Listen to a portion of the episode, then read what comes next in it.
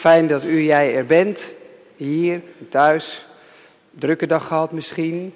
Eh, vanuit je werk gekomen, gauw even gegeten. Of vanuit dat wat je vandaag hebt gedaan. En dan zijn we hier in de kerk om, om juist dat gewone leven van vandaag bij God te brengen en dat met dank te doen. Goed om dat te doen, niet dat we dat niet zouden doen als we hier niet zijn. Maar het is toch goed om erbij stil te staan. Het thema is vanavond wie dank jij? Dat heb ik vanmiddag ook met de kinderen behandeld. En ik wil eraan toevoegen, waar dank je dan voor? Wie dank je en waarvoor dank je dan? We gaan straks een verhaal lezen dat daar denk ik over gaat. En dat ook ons gewone leven van vanmiddag, van vanmorgen, van morgenochtend in een ander licht kan zetten. Afgelopen maandag was het hervormingsdag. En mede daarom zingen we het Lutherlied. Eerst het vierde couplet, een vaste burcht is onze God. Maar dat heeft ook alles te maken met het thema van vanavond.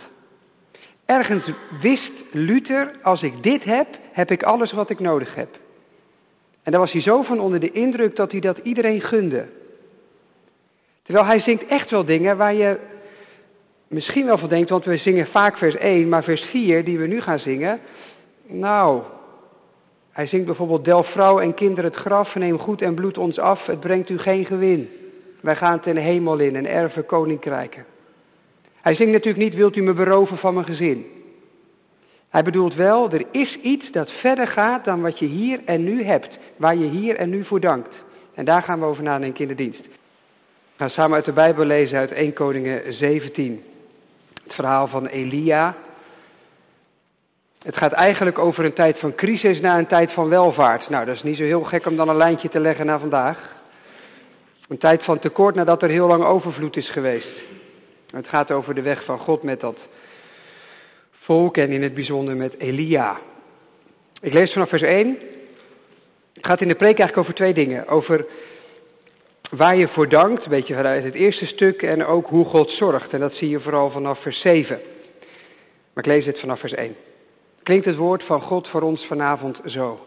En Elia de Tisbiet uit de inwoners van Gilead zei tegen Agab, Zo waar de Heere, de God van Israël, leeft, voor wiens aangezicht ik sta, er zal deze jaren geen dauw of regen komen, behalve op mijn woord.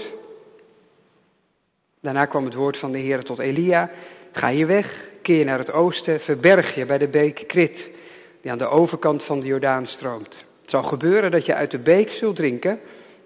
Verder heb ik raven geboden om je daar te onderhouden. Hij ging dan op weg en deed overeenkomstig het woord van de Heer. Hij ging wonen bij de beek Krit, die aan de overzijde van de Jordaan stroomt. En de raven bracht hem s'morgens brood en vlees en s'avonds brood en vlees. En hij dronk uit de beek. Het gebeurde na verloop van veel dagen dat de beek uitdroogde, want er was geen regen gevallen in het land. Toen kwam het woord van de Heere tot hem, sta op, ga naar Zarfat, dat aan Sidon toebehoort, en woon daar. Zie, ik heb daar een weduwvrouw geboden om u te onderhouden. Vervolgens stond hij op en ging naar Zarfat. Toen hij bij de ingang van de stad kwam, zie, daar was een weduwvrouw, haar hout aan het sprokkelen. Hij riep tot haar en zei, haal toch een beetje water voor me in deze kruik, zodat ik kan drinken. Toen ging ze op weg. Het, toen zij op weg ging om het te halen, riep hij haar na en zei, breng toch ook een stuk brood voor me mee. Maar zij zei, zo waar de Heere jouw God leeft, ik heb geen broodkoek meer, behalve een handvol meel in de pot en een beetje olie in de kruik. Zie, ik ben een paar stukken hout aan het sprokkelen. Zodra ik thuis kom, ga ik voor mij en mijn zoon het klaarmaken. We zullen dat opeten, daarna zullen we sterven. Maar Elia zei tegen haar, wees niet bang. Ga, doe overeenkomstig uw woord, maar maak er eerst voor mij een kleine koek van. Breng die bij mij. Maak daarna voor u en voor uw zoon iets klaar. Want, zo zegt de Heer, de God van Israël, het meel in de pot zal niet opraken. De kruik zal het aan olie niet ontbreken. Tot op de dag dat de Heere regen op de aardbodem geven zal. En ze ging en deed, precies zoals Elia had gezegd. Zo at zij en hij en haar gezin vele dagen. Meel in de pot raakte niet op. In de kruik ontbrak het niet aan olie. Precies zoals het woord van de Heer was geweest door de dienst van Elia gesproken. Tot zover. Zalig bent u, ben jij, als u het woord van God hoort, bewaart als het woord van God en er ook zo uit leeft. Amen. Gevoed worden door de vogels. Dat moet wat zijn. Dat je niks hebt en elke keer weer moet afwachten wat er komt. En dat dan vogels je voeden met brood en vlees. Gevoed worden door een vogel. Nou, dat gebeurt wel vaker hoor. Kijk maar.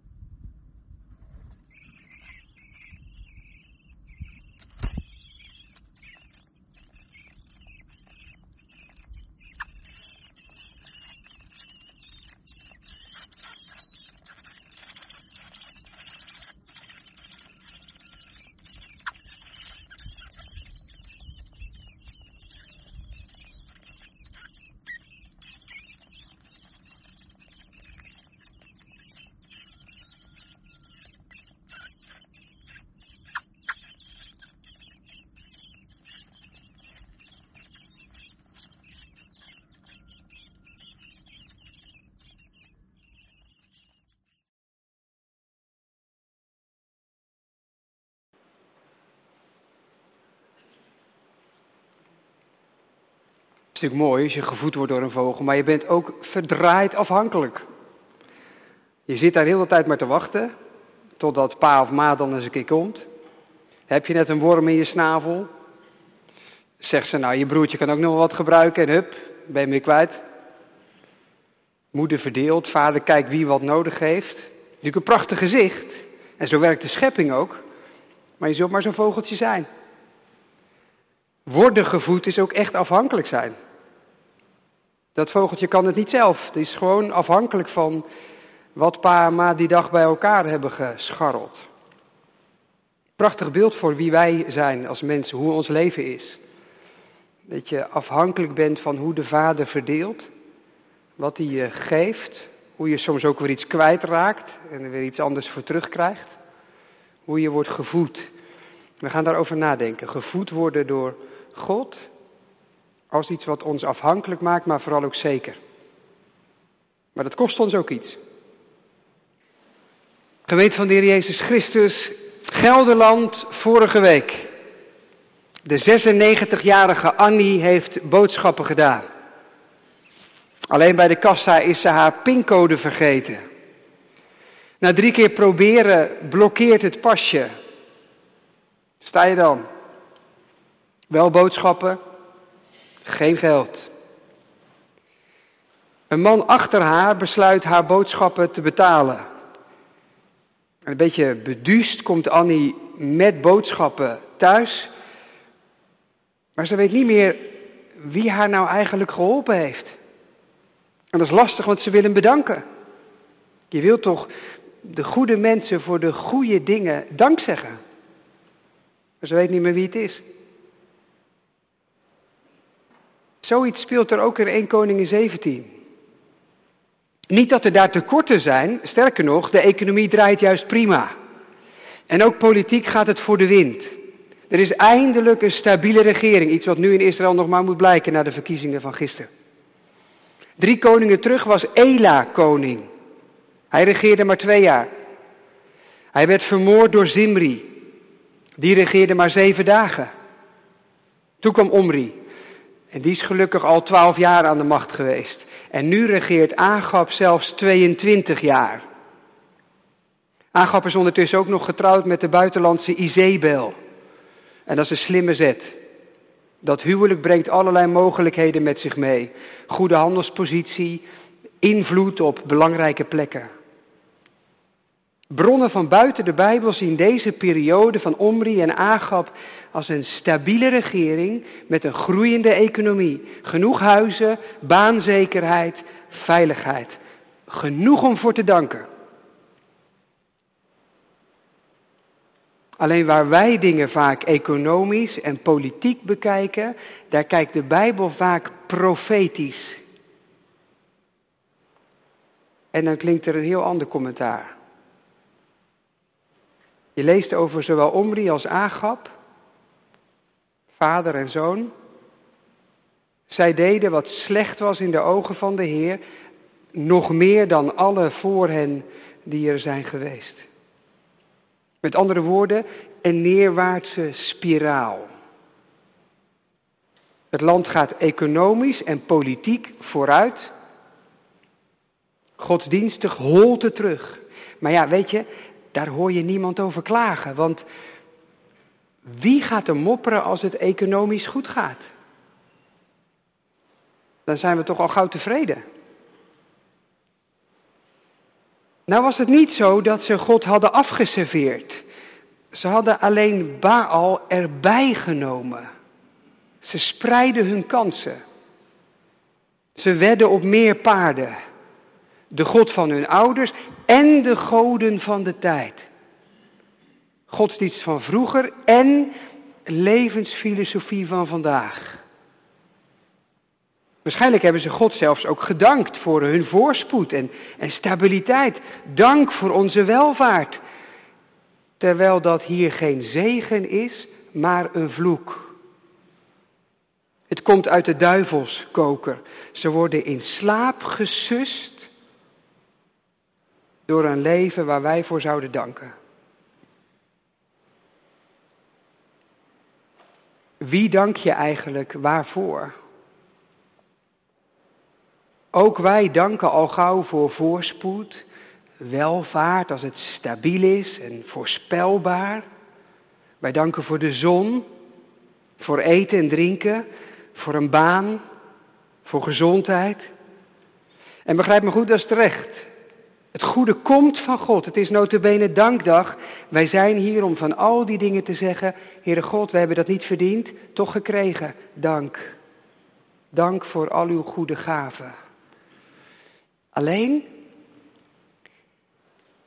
zijn alle dingen waar wij voor danken ook daadwerkelijk goed.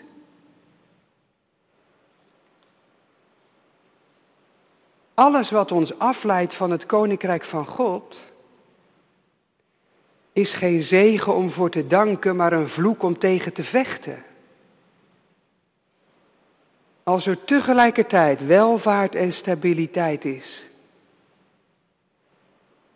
en een cultuur die steeds meer goden naast God vereert. Is danken voor hoe het gaat dan eigenlijk wel oké? Soms ben ik bang dat wij God danken voor wat van de duivel komt. Dat wij dingen goed noemen die kwaad zijn. En dat is de kernzonde in de Bijbel, afgoderij. Iets wat niet God is, God noemen. En de God die is, niet zien. Te snel tevreden met te weinig. Tevreden met welvaart, maar leeggelopen op je geloof. Danken wij voor de juiste dingen vandaag? En zou je erbij durven zeggen als je er straks voor dankt? Wilt u van me afnemen wat me van u afleidt?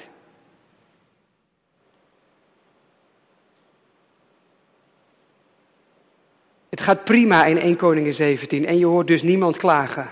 Alles lijkt te worden gedomineerd door Baal, de god van de groei, van de vruchtbaarheid. Niemand die meer naar God vraagt. En dan is daar ineens Elia. Ineens neemt God het woord. Prachtig is dat, zo gebeurt het zo vaak.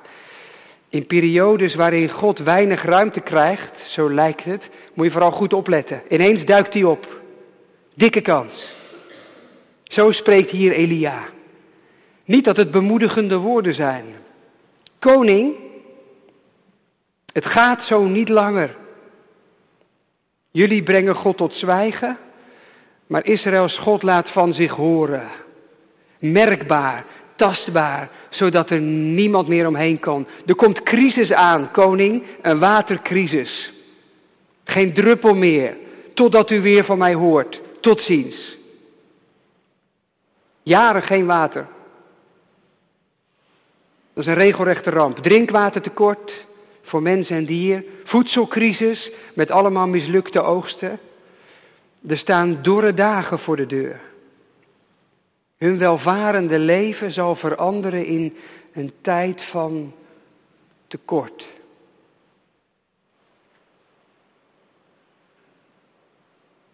Bekend patroon misschien? Al die crises van onze dagen. Na jaren van welvaart waarvan we dachten dat de bomen tot de hemel reikten.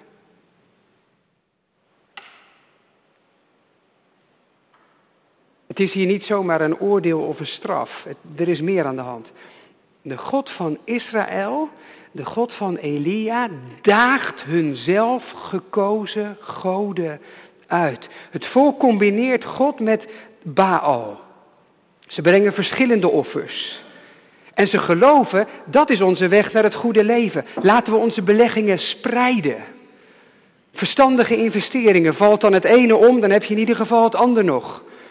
Zo dienden ze ook Baal, de god van de vruchtbaarheid, van de groei. Van hem dachten ze, in die tijd, die gaat altijd even weg als de regen verdwijnt. Maar in het regenseizoen komt hij weer terug. En dan valt er regen en dan groeit de oogst. Nu gaat het jaren niet regenen. Als een ontmaskering van Baal. Zullen ze het eindelijk afvragen, waar is Baal dan nu? God daagt Baal uit precies op het punt waar zij Baal om dienden. Alsof God zegt, oké Baal, als jij dan voor vruchtbaarheid zorgt, ik zal me een poosje terugtrekken. The floor is yours. Laat maar zien wat je kan. Dat is in de Bijbel trouwens vaak oordeel. Dat wij stomme keuzes maken, goden achterna lopen waarvan wij denken dat we ze nodig hebben om gelukkig te zijn. Je werk, je geld, je bezit, je gezin, familie, gezondheid, al die dingen. Dat wij onze ziel en zaligheid daarin stoppen in dingen die vergaan. En dat God dan zegt, oké, als dat is wat je echt wil, zullen we het dan een poosje zo proberen? Zal ik me eventjes terugtrekken? Kijken hoe het dan met je gaat? En het gevolg? Jarenlange droogte. Onze tijd is een rare, vind ik. Aan de ene kant hebben en kunnen we veel. Aan de andere kant ervaren we in onze dagen steeds meer tekort. Huizencrisis, energiecrisis, personeelscrisis, klimaatcrisis, veiligheidscrisis. Soms denk ik, van de week, toen ik met dat stuk bezig was, zou dat zoiets als hier kunnen zijn? Ik weet het niet, hè, maar ik vroeg het me af. God die een tijdje zegt, oké, als jullie dan echt denken dat je gelukkig wordt van wat je hebt en kunt en bezit. Als jullie denken dat je welvaart het hart van je leven is, je sterke zelfstandigheid, dat je alles wel kunt regelen. Zullen we het dan even een tijdje alleen daarmee doen?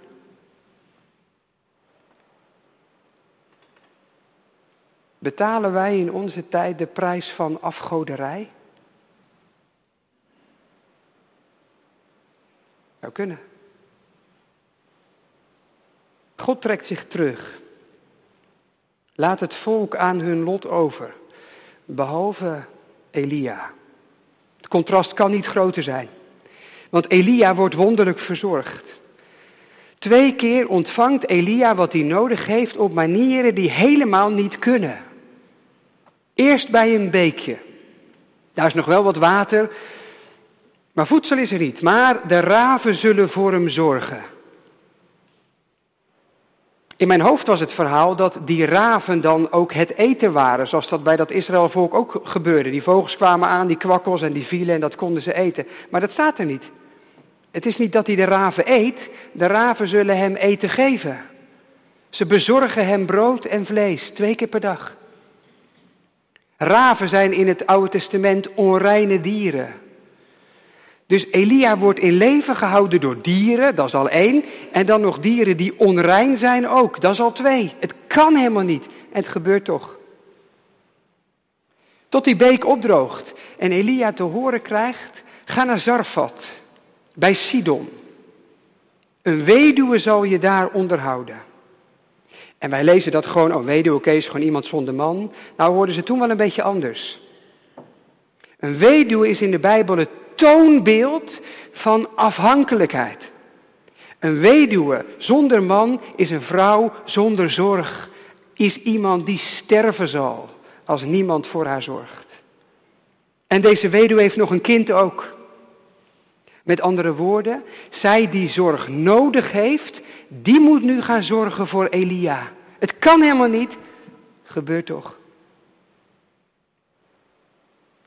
Twee keer stuurt God Elia niet naar bijvoorbeeld plekken waar nog wel regen valt, waar nog voorraden zijn. Nee. Twee keer moet Elia gaan naar iets wat niet kan en toch gebeurt. En dat is niet toevallig. Hier daagt God alles en iedereen uit. Moet je maar eens kijken naar de locatie. Sarfat bij Sidon. Weet je wat dat voor plek is? Dat is de plek waar Izebel vandaan komt. Daar woont haar familie. Dit is zeg maar de Bijbelbelt van Baal. Barneveld, Nunspeet, maar dan van Baal. Hier is Baal de baas. Grote groepen, veel aanbidding. Dit is het hol van de leeuw. Elia moet naar die weduwe gaan in het hol van de leeuw, want daar gaat God laten zien wie hij is. Als hij zijn hand dicht houdt, is er niks. Als hij zijn hand opent, is er alles wat je nodig hebt. Of het nou kan of niet. Baal kan in zijn eigen thuisland niks uitrichten. Het is daar droog, groeit helemaal niks. En daar gaat God laten zien wie er regeert. Hij voedt zijn profeet door vogels en door een arme vrouw. Zo zorgt God dat zijn woord zal blijven klinken. Crisis aan alle kanten, maar Elia houdt hij uit de wind. Zodat het verhaal hierna op die berg Karmel, weet je wel, dat bekende verhaal met die twee altaren, Elia kan zeggen, de Heer is God en het volk dat overneemt. De zorg van God is hier niet voor het comfort van Elia. De zorg is voor het koninkrijk. Dat is waar het om gaat. Het is crisis, tekort aan alle kanten. En Elia heeft alle reden om te danken. En die weduwe met hem mee. Als Elia komt, staat ze op het punt van sterven. Haar laatste baksels, daarna is het klaar. Maar ze mag delen in de zorg van Elia. Gods woord doet deze ongelovige weduwe goed. Nou ja, ongelovig, deze heidense vrouw laat een vertrouwen zien waar wij allemaal jaloers op zouden zijn. Ze gaat de weg die Elia eerder zelf ging. Als je je Bijbel op schoot hebt, moet je eens even kijken, vers 5. Daar staat dat Elia de opdracht krijgt om naar de Bekrit te gaan. En dan staat er, hij ging en deed zoals hem werd gezegd. Moet je even doorkijken naar vers 15. Daar staat over die weduwe. Zij ging en deed zoals haar was gezegd. Precies dezelfde woorden. Elia en die vrouw, ze horen allebei, God gaat voor je zorgen.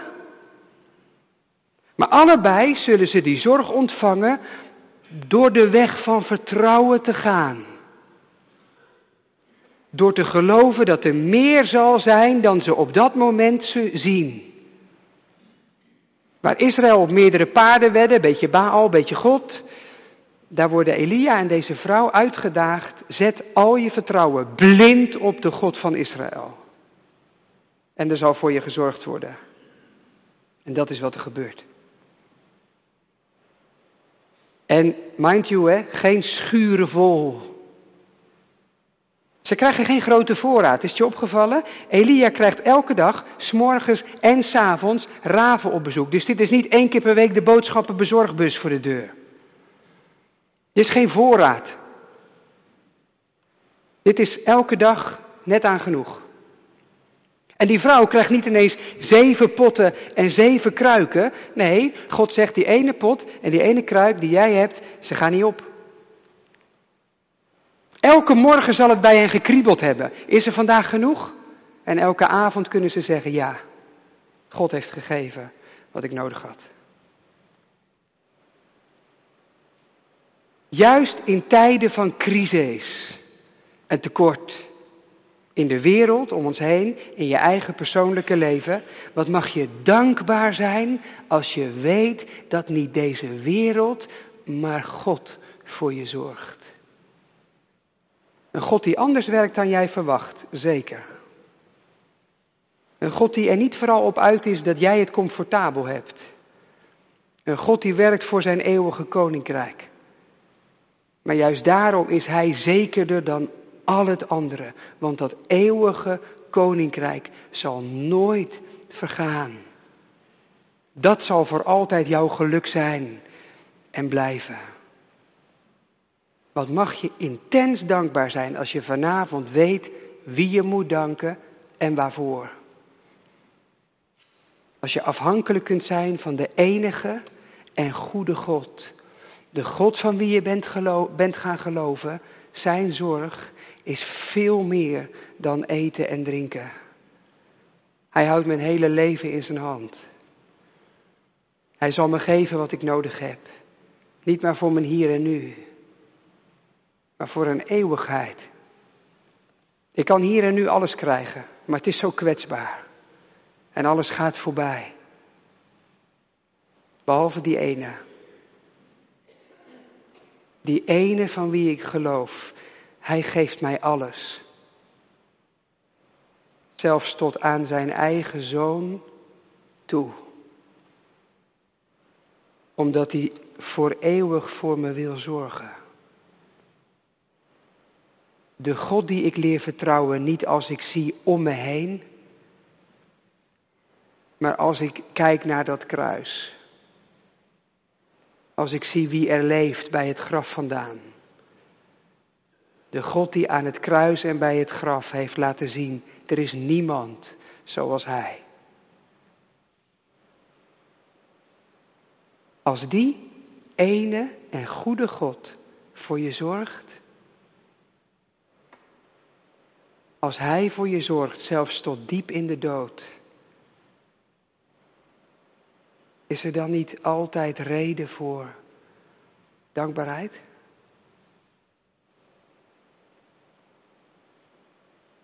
Wie je dankt, zegt wie je dient.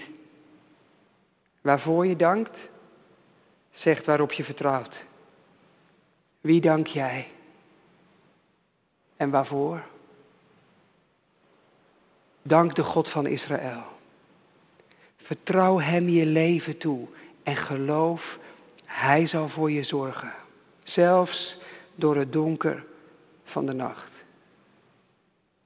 Goed is het u te danken, uw naam te prijzen, Heer, te zingen tot uw eer bij harp en citerklanken. Goed is het in de morgen te spreken van uw macht. Goed is het ook in de nacht te danken voor uw zorgen. Halleluja. Amen.